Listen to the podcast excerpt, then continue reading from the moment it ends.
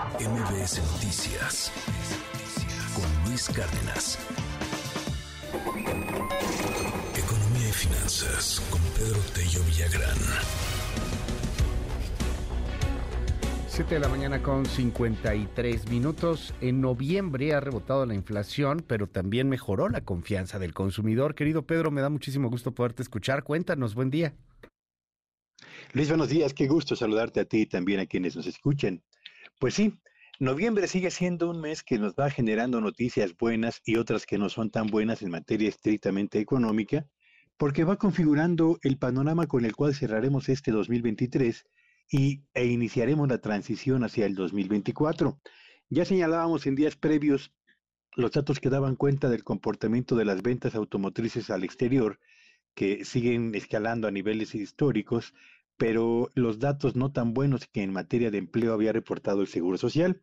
Hoy nos toca hablar de la inflación que en el mes de noviembre generó datos que son verdaderamente contrastantes porque tras nueve meses consecutivos de ir desacelerando su ritmo de avance, llegamos al mes de noviembre y este indicador ha repuntado para romper con la tendencia a la baja que había venido mostrando particularmente en este 2023 y ubicarse en un nivel de inflación superior a aquel con el que cerramos el mes de octubre.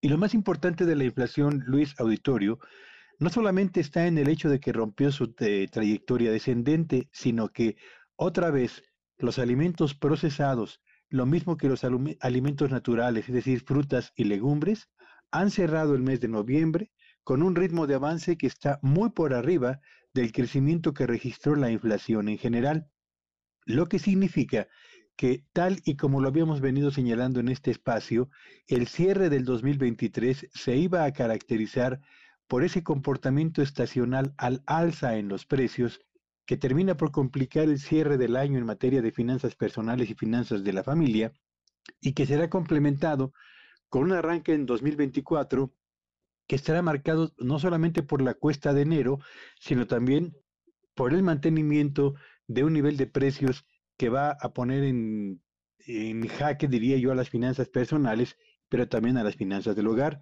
Y por otro lado, noviembre fue un mes en el que la confianza del consumidor mexicano, a pesar del repunte de la inflación, registró su mejor nivel en casi cinco años. Y eso me parece que es bastante interesante, Luis, porque el consumidor mexicano siente que su condición o que la condición económica de, su hogar hoy es mejor que la que tenía hace 12 meses pero también espera que en los próximos 12 meses, Luis Auditorio, la situación económica de su hogar, de su familia, mejore.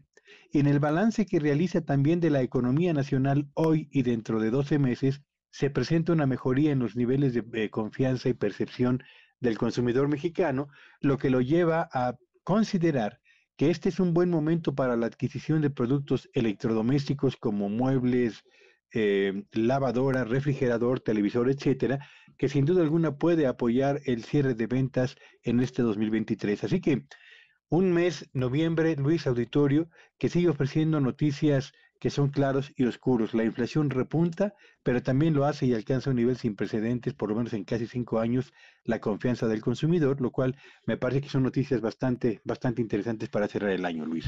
Pues vamos a ver cómo, cómo termina por cerrar y, cómo abrimos en el siguiente, si esa confianza se mantiene. Eh, es, es muy interesante porque, como nos dices, es la máxima que se ha habido en, en los últimos cinco años, un récord de confianza en el consumidor.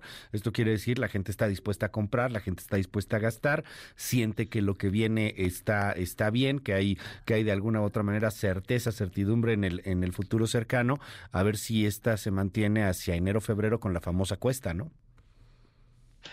Sí, Luis, y además porque a pesar de la inflación y del elevado nivel que se mantiene en las tasas de interés, particularmente en tarjetas de crédito, ya hablaremos el lunes de cómo está el, crecimiento del financiamiento a través de las tarjetas de crédito.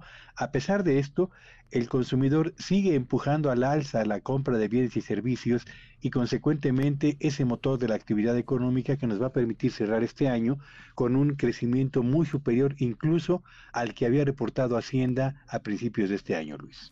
Te aprecio como siempre muchísimo, Pedro, te mando un abrazo y te seguimos en tu red, ¿cuál es? Síganme en X en arroba Petello Villagrán y que tengan un espléndido fin de semana. MBS Noticias con Luis Cárdenas.